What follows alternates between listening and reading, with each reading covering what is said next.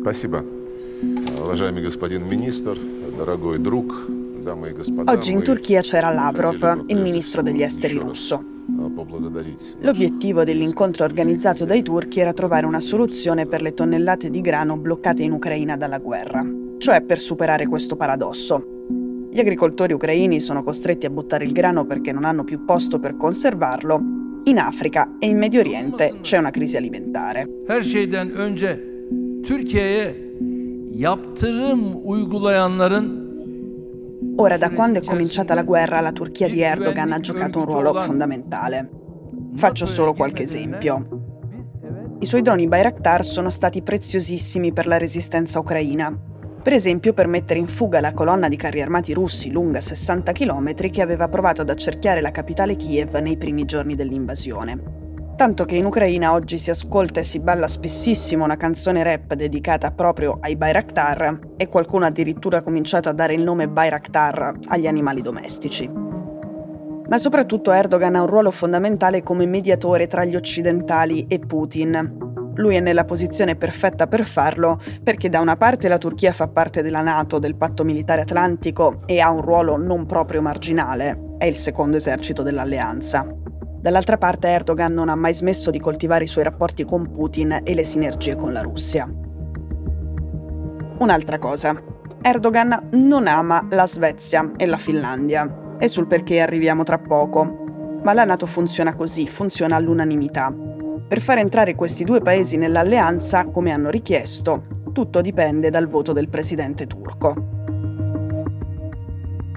Adesso ha un ruolo fondamentale corrisponde ovviamente un grande potere. E dopo l'incontro di oggi i turchi hanno parlato quasi come se sul grano avessero la soluzione in tasca, che significherebbe ancora più potere. Il problema è proprio quello che Erdogan vuole in cambio.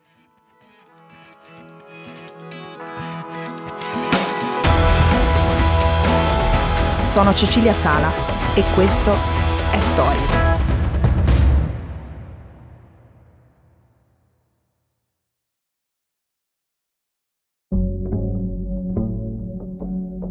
Nella lista dei desideri di Erdogan c'è innanzitutto una cosa. Vuole avere le mani libere con i curdi. Il ministro degli esteri turco ha detto noi capiamo la preoccupazione rispetto alla sicurezza di Finlandia e Svezia, cioè capiamo che dopo che la Russia ha attaccato l'Ucraina, due paesi che sono sempre stati neutrali si sono spaventati e ora vogliono far parte anche loro di un'alleanza militare difensiva come la Nato. Subito dopo il ministro ha aggiunto ma anche le preoccupazioni di sicurezza della Turchia devono essere ascoltate. Questo invece si traduce così. Lasciateci trattare i curdi come ci pare e non createci problemi mentre lo facciamo. Erdogan lavora appunto a una nuova operazione militare nel nord della Siria contro i curdi e dice che serve per ripulire l'area dai terroristi. Andiamo con ordine. Il primo ricatto di Erdogan è sull'ingresso di Svezia e Finlandia nella Nato. Ha detto che questi due paesi sono due alberghi per terroristi, questo perché ospitano membri del PKK, il partito dei lavoratori del Kurdistan. Dice anche che per entrare nella Nato Finlandia e Svezia devono fare due cose. Cacciare i membri del PKK e ricominciare a vendere armi alla Turchia. Durante la guerra in Siria, Erdogan ha bombardato i curdi della regione del Rojava. Sono quei curdi che hanno combattuto l'ISIS, che erano alleati degli Stati Uniti e che poi sono stati traditi. Nel 2019 molti in Europa avevano vietato di vendere armi a Erdogan. Qualcuno poi ha cambiato idea e ha ricominciato a farlo, ma Svezia e Finlandia no. Per l'Europa Erdogan gestisce i flussi migratori evitando che migliaia di profughi siriani arrivino nei nostri paesi. Non lo fa gratis, ovviamente. Dal 2016 Bruxelles gli ha dato 6 miliardi di euro. Lui se li è tenuti in casa e l'offensiva in Siria contro i curdi a lui servirebbe anche a risolvere questo problema. Erdogan ha dichiarato i suoi obiettivi in Siria. Conquistare due città con un'operazione militare che permetterebbe alla Turchia una continuità territoriale nel nord siriano cioè 30 km di zona cuscinetto dentro la Siria. In realtà l'offensiva contro i curdi è già iniziata.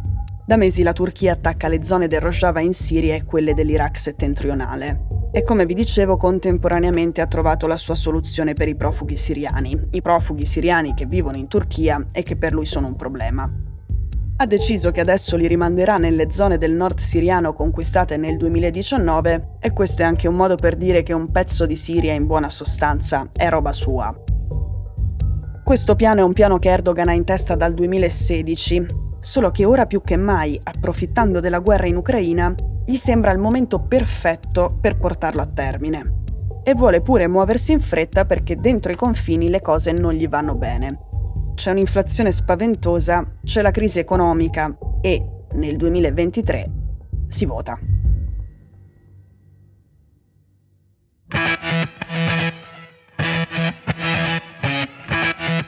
Stories è un podcast di Cecilia Sala prodotto da Cora Media.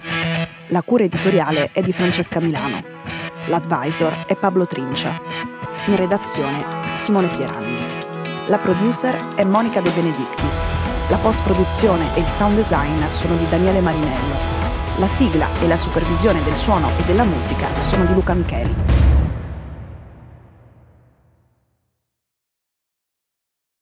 Questo episodio è stato prodotto e sviluppato insieme a Spotify Studios.